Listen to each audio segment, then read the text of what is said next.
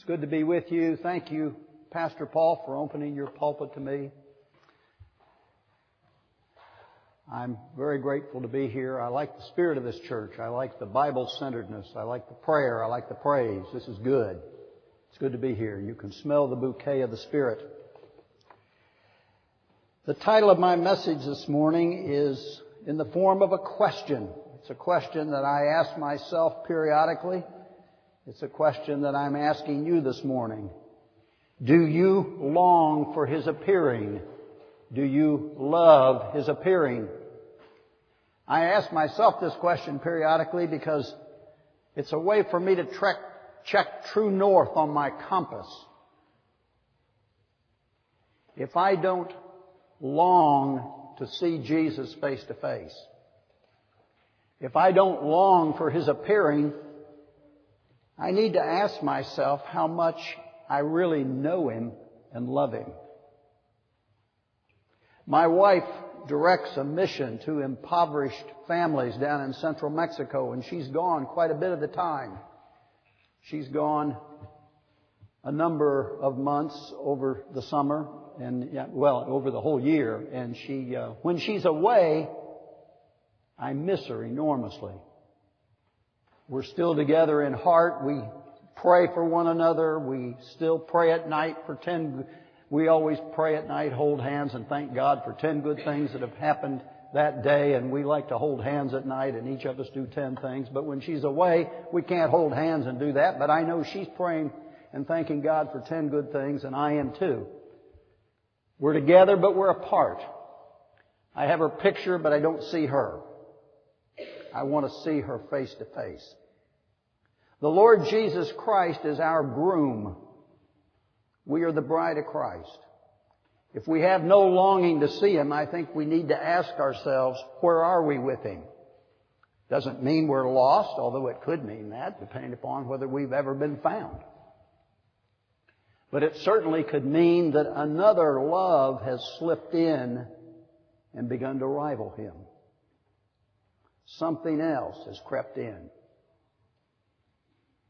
Sometimes I think we're so fearful of being these people who have erroneously gone out over the years and predicted Christ would return on a certain date and they bring ill repute to the name of the Lord. They embarrass people. They get on television and say, this is going to happen. God's coming at this time. We know. I mean, I heard all kinds of stuff when we hit the year 2000. Uh, golly, I didn't even know that the Hebrews had the same calendar we did, but there were people real certain about that and knew what was going to happen. It's embarrassing.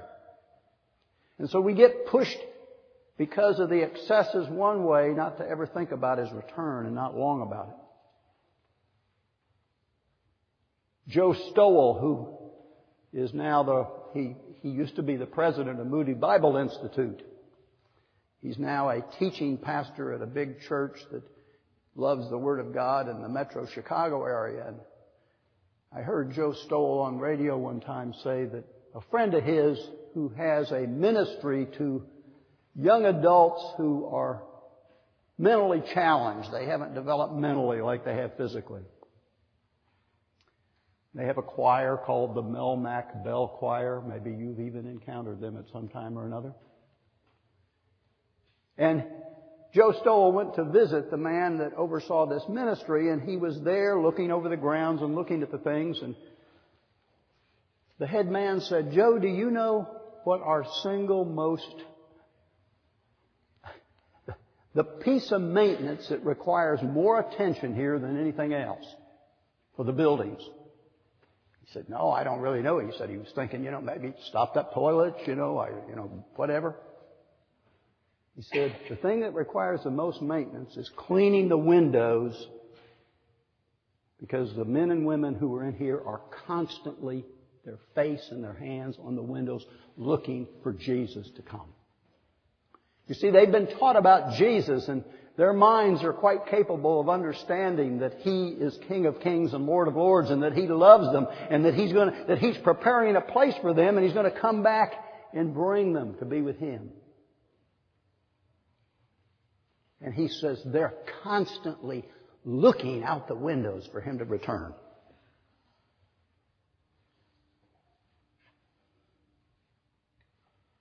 Do you ever long for his return?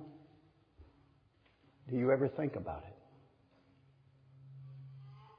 When my wife is away from me down at her ministry in Mexico, I know she's where she's supposed to be. I know she's doing the things, and I don't think about her every minute of every day. I have classes to teach, I have things to do, but there is a longing in me, and certainly late at night as I'm getting ready to say my prayers and end the day, I long for her return.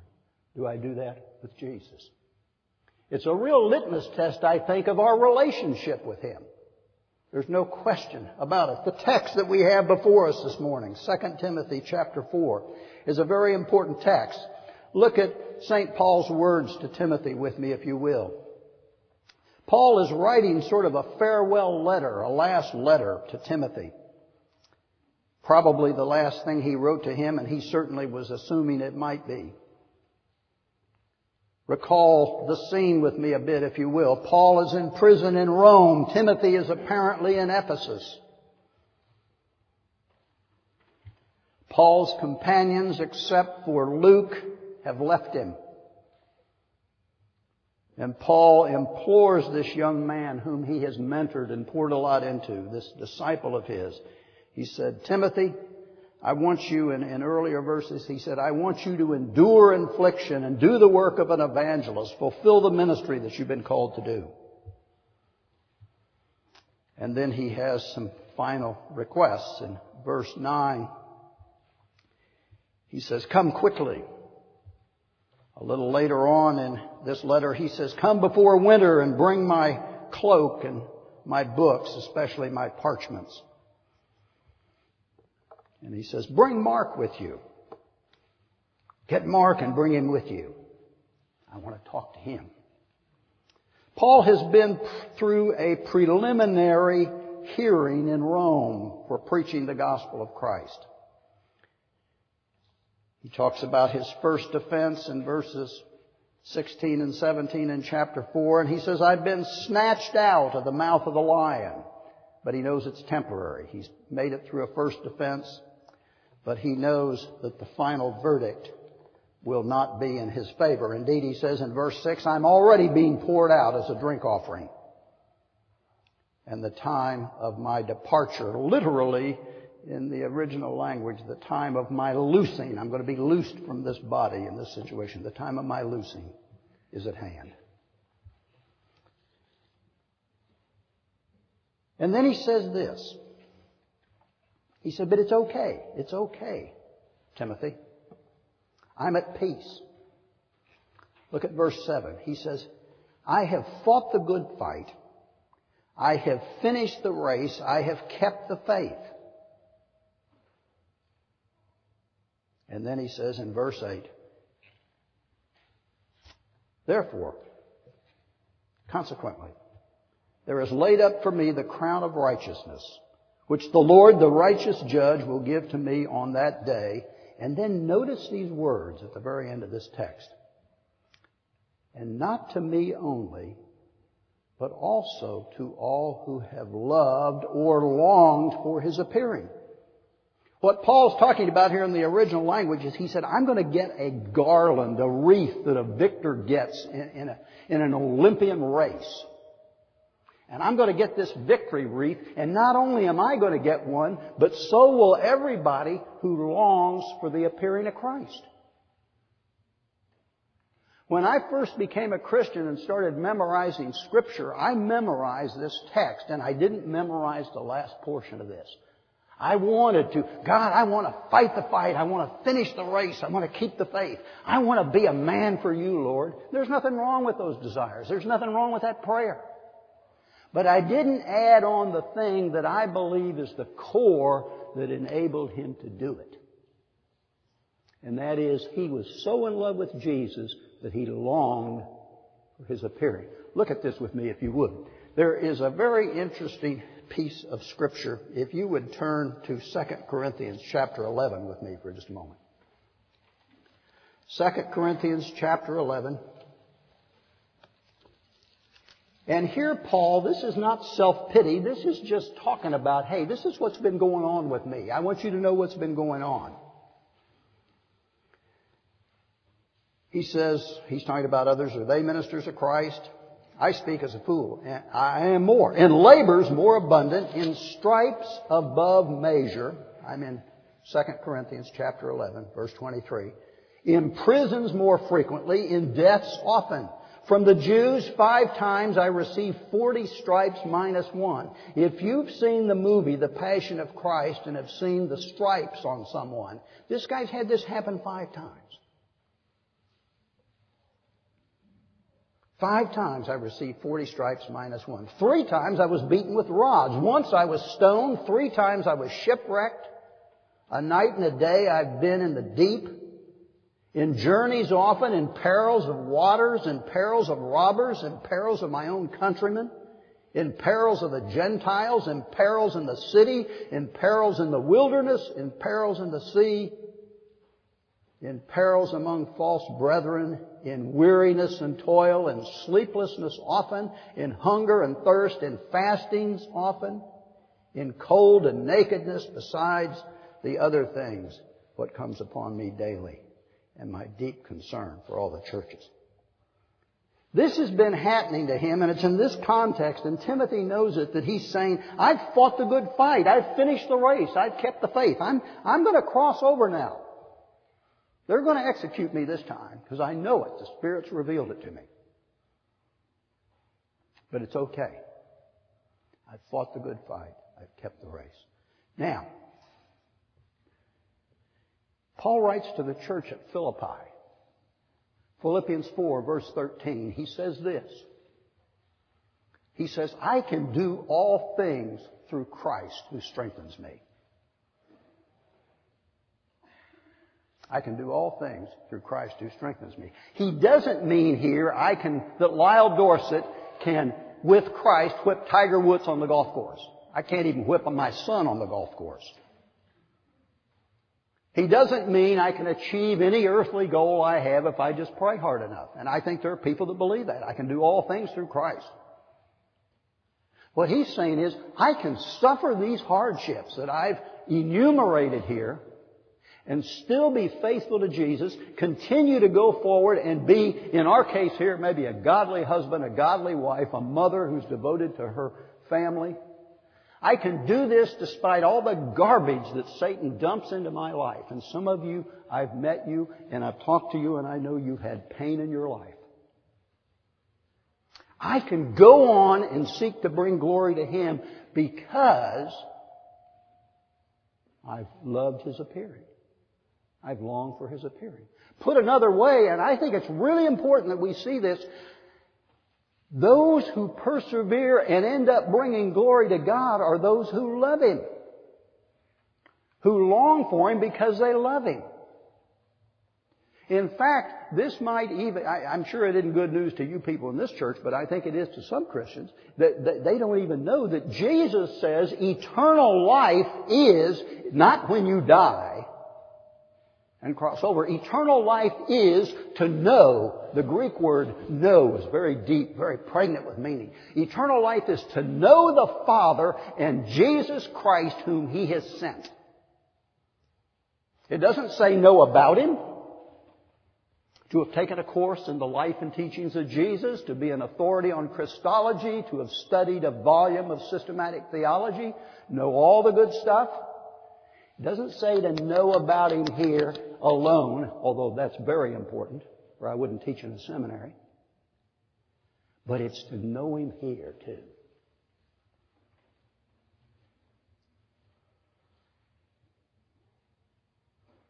And when you get to know Him here, you not only begin to get assurance of salvation, you want to introduce others to Him. When I met my wife, when I first met Mary, I couldn't wait to introduce her to my best friends.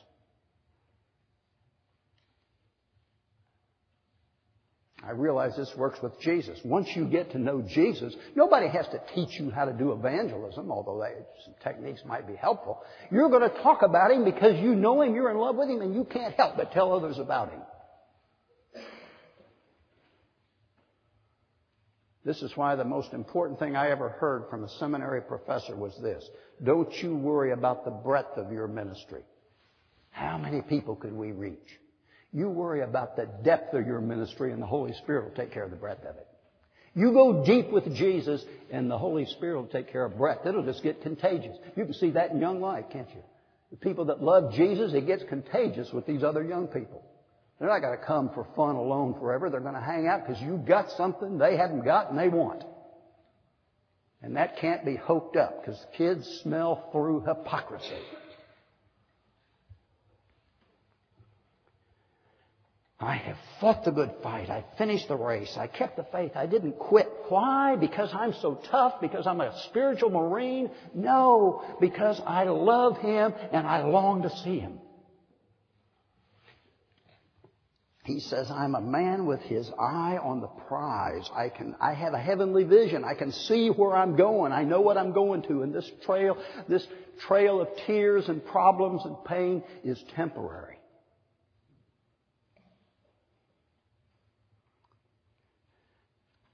I taught at Wheaton College for 22 years. I had the privilege of having, had the privilege of being paid to work around students like Andrew and Sandy when I was there. And that was a privilege. I would have done it for nothing. Uh, although Mary said, don't say anybody, don't say that to anybody. We do need the money. We got to pay the house payments and it would help to pay for gas in the car. But when I taught at Wheaton the last nine years I was there, I pastored a church. A group of us decided to plant a church, and I continued to teach full time, and I was a senior pastor of a church that began to grow. And we were very committed to missions like you are. We were very based on Scripture. And I want to tell you the story of two couples in that church. I'm not going to use any names, but I'm going to tell you the story of two couples. They had similar but not matching problems. The first couple, they were committed to Jesus. They were both members of the church and they could not wait to get to the mission field. And our church said, you're committed to the Lord, you want to go to the mission field, you help. They each had various things they did to serve the church. We will support you.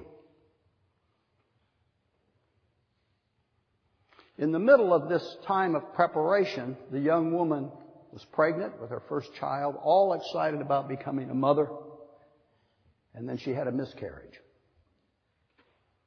When the miscarriage came, she and her husband quit their small group, an intimate group with friends in the church, and refused to come back to church. The last three years we were there, we never saw them in church. And the mother-in-law called me and said, and because I had called numerous times, said, I want to come over and pray with you. They would not return my calls. They would not return my calls. They were hacked, at least she was angry with God. They no longer intend to go to the mission field. They don't even go to church. They forsake meeting together and worshiping together, and they waller in self-pity. At least for this season, they have not fought the good fight. They have not finished the race. They have not kept the faith. I, the question inevitably arises, Paul, as a pastor, did this couple in my church even really know Jesus?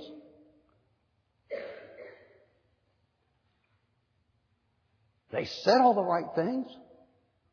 They were even planning the right kind of future.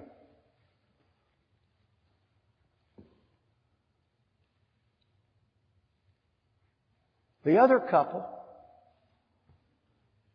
roughly the same age, lovely young couple, the wife gets pregnant. Turns out that in an ultrasound they said this baby's going to be terribly malformed. You need to have an abortion. And they came and we prayed with them, prayed with their parents. You know, you can't tell people what to do, but they wanted our opinion. And Mary and I said, we don't believe it's right for you to abort this baby, but you've got to pray. Well, the doctors are pushing a lot of pressure on it. Well, you need to pray because you answer to a higher God than they are.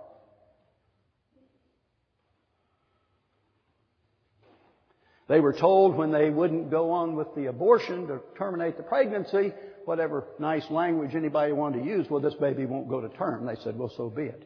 And then as the baby kept living and growing, six months, seven months, well, this baby cannot live when it's born. It won't be born alive, and if it is born alive, it won't be well, and it won't live. So be it. They were hurting. They cried. They had questions for God. Their hearts were broken. And we prayed with them and said, God, if we were in charge, we wouldn't do it this way. But they were like the apostles because in essence they heard Jesus say, are you going to turn from me like the other couple? And what they said in essence through tear-filled eyes and massive questions in their hearts, Lord, to whom would we turn? To whom could we go? They had real problems, real horrid things in their life, but they knew Jesus. They do know Jesus. The baby was born, by the way, at Northwestern University's hospital. Dr. J, I went over to the hospital and I held this little boy. They named him Micah. His eyes were big and blue and he was a beautiful baby. He didn't have a rib cage on one side and he did die, but he lived four years, four days. He lived four days and mom held him and they thanked God for him. They named him and they buried him out in a hospital and we had a certain bonding because Mary and I had buried a 10 year old girl who died of meningitis, sick one night and gone the next morning. And she, this, she's buried, she and Micah are within about 10 yards of one another. And so we'd each go to the cemetery and thank God that we had the privilege of lives that were a little short by our measuring sticks. God, we wouldn't do it quite this way, but we gotta hang on you because we don't know who else to hang on to.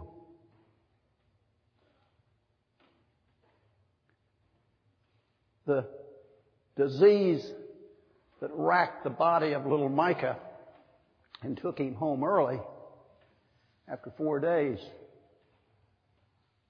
was something that was genetically with mom and dad or both. I don't know this. You doctors know this. I, all I know is that they were really concerned should we get pregnant again because this could happen again. And they were praying about it. We're not sure what to do.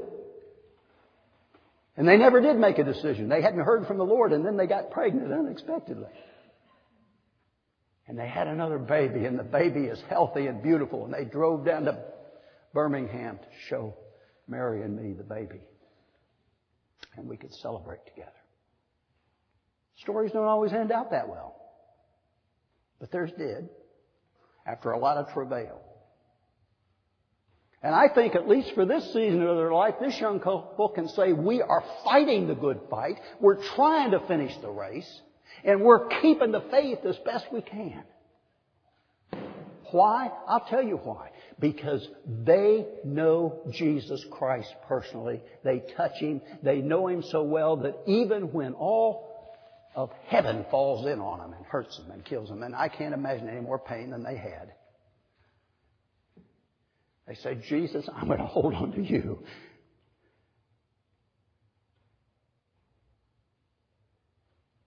And this isn't saying, look how great they are. This is saying how humble they are that they'll hang on to Him. This isn't saying, boy, they're giants. No, it's saying they have a great God and they understand they have a great God. Our daughter died about 5.45 in the morning at the hospital. And late that night when Mary and I went to bed and we finally fell asleep maybe at 2 a.m. Well, I don't think we ever fell asleep. Around three, I nudged Mary in the wake of Erica's death. It had been about 20 hours by that time. You're numb. It's like a, been in a car wreck. You have a bad wound and you don't, the, everything's numb for a while. The trauma holds off the excruciating pain for a while. And all of a sudden the pain's setting in. I grabbed Mary's hand. I said, Mary, Erica's gone.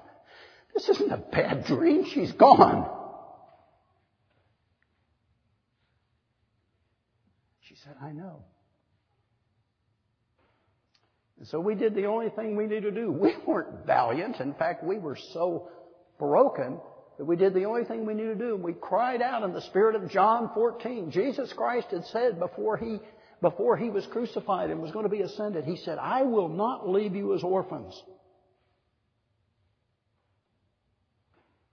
If you love me, you'll obey me. And if you do that, he said, I tell you, my Father and I will come to you. The blessed Holy Spirit, the Paraclete, he's going to come to you. And he's going to do a lot of things for you. He's going to teach you. He's going to counsel you. And he's going to comfort you. I said, Mary, let's ask the Comforter to come. We've got to have him. He did come.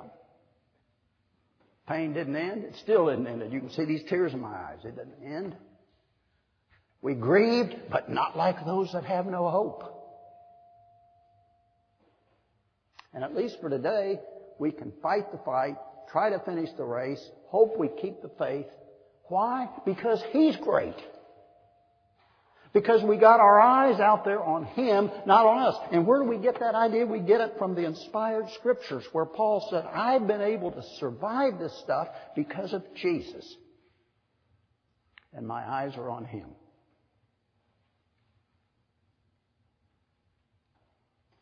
So my challenge for you today is that when He returns, if He comes, you know, the scripture says, when the Son of Man returns, will He find faith? Will He find us longing for Him? Like the kids up there in Michigan or Pennsylvania at that home, looking out the windows, messing up the windows because they're looking for Him? Or will they find us saying, God, you got some answering to do for the mess in my life? What's He going to find? This is a litmus test of where we are. I'm not saying this because I've got it all together. I don't. I'm a flawed person just like some of the rest of you. But I'm trying to cling to Him. I'll tell you how I want to be found. Years ago, in the late, in the late 19th century, there was a, a boy. His name was Hamlin Garland. Maybe you have, Claire, maybe you got some of Hamlin Garland's books in the Salt Shaker bookstore. He was a writer. He won the, won a couple of prizes for writing. He wrote a lot of books, but he wrote a book of short stories, and one of the short stories is called The Return of the Private. I've read a lot of his correspondence. He wrote a biography of General Grant. His dad was a Union soldier in world, in the Civil War. His dad was in a Union volunteer infantry regiment from Wisconsin. He was a little bitty shaver when his dad went off the war. When the war ended, dad didn't come home for quite a while. Because he, when the war ended, he was down in Louisiana and he had to make it by train. He, he had to walk and it took him months to get home. Hamlin says in his little story, The Return of the Private, that the first day he saw his dad was what he wanted to write about. But he put it in this context, in the story and in some other things he wrote. He said that his mother was always longing for his dad's return. And he said the day that he first saw his dad, he said mom did what she often did and would stand looking out in the distance, longing for her husband to come back.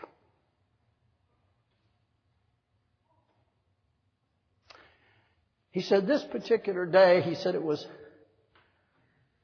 late, later on in the summer.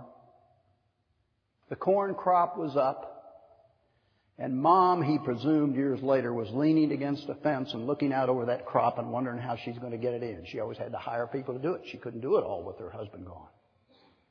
And she's leaning on this rail fence looking. And little Hamlin, who's about five years old or so, looks down the road and he sees a man with a musket on his shoulder and a blue uniform coming up the road. He doesn't know who he is. He doesn't remember his dad. And dad comes and mom doesn't see him. Dad slips up behind her and comes and put his arm around her. And he said, My darling, I'm home. I promised you I'd be back. And she turned around and she said, Oh, I have longed for you. I've longed for this day.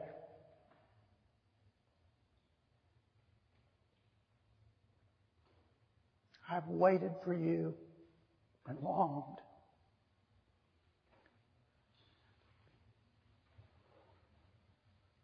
I want to be found that way.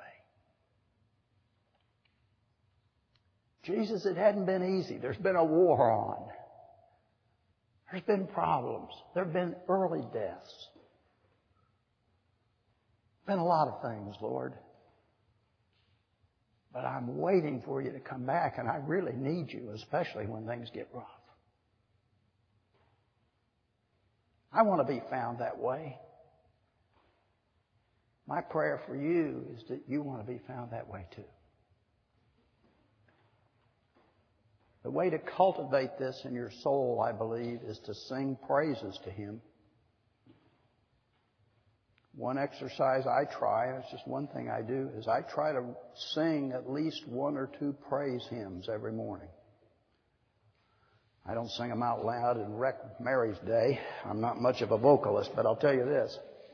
I do sing in the shower under my voice, Holy, Holy, Holy, Lord God Almighty. I get in my car and I got a CD. I have 5.8 miles to go to the university from, from our home. And I've got praise music on there. And I listen to Isaac Watts hymns. And I listen to Charles Wesley hymns. And I listen to the Reverend Perronet's All Hail the Power of Jesus' Name. And the more I sing praises to Him, the more I long for Him. And the closer I feel to Him. It's like sometimes when Mary's away, I will sit down and write little lists of the things she has done or some of her attributes that I'm grateful for. So that by the time she gets back, I'm more grateful for. Study his attributes. Sing praises to him. Psalm 22 verse 3 says, God indwells the praises of his people. He gets around you and you're going to long to see him face to face. Let's pray. Lord Jesus, we do love you and we long to see you because of that love. We love you because you first loved us. Jesus, forgive us that we haven't loved you like you love us. We haven't loved you in the way we should but you are loving and understanding. So I pray for myself today and for my sisters and brothers here that you would help us know you better and love you more. Help us long for your appearing and draw others to stand at the fence with us to look down the road for you to come to your glory. Amen.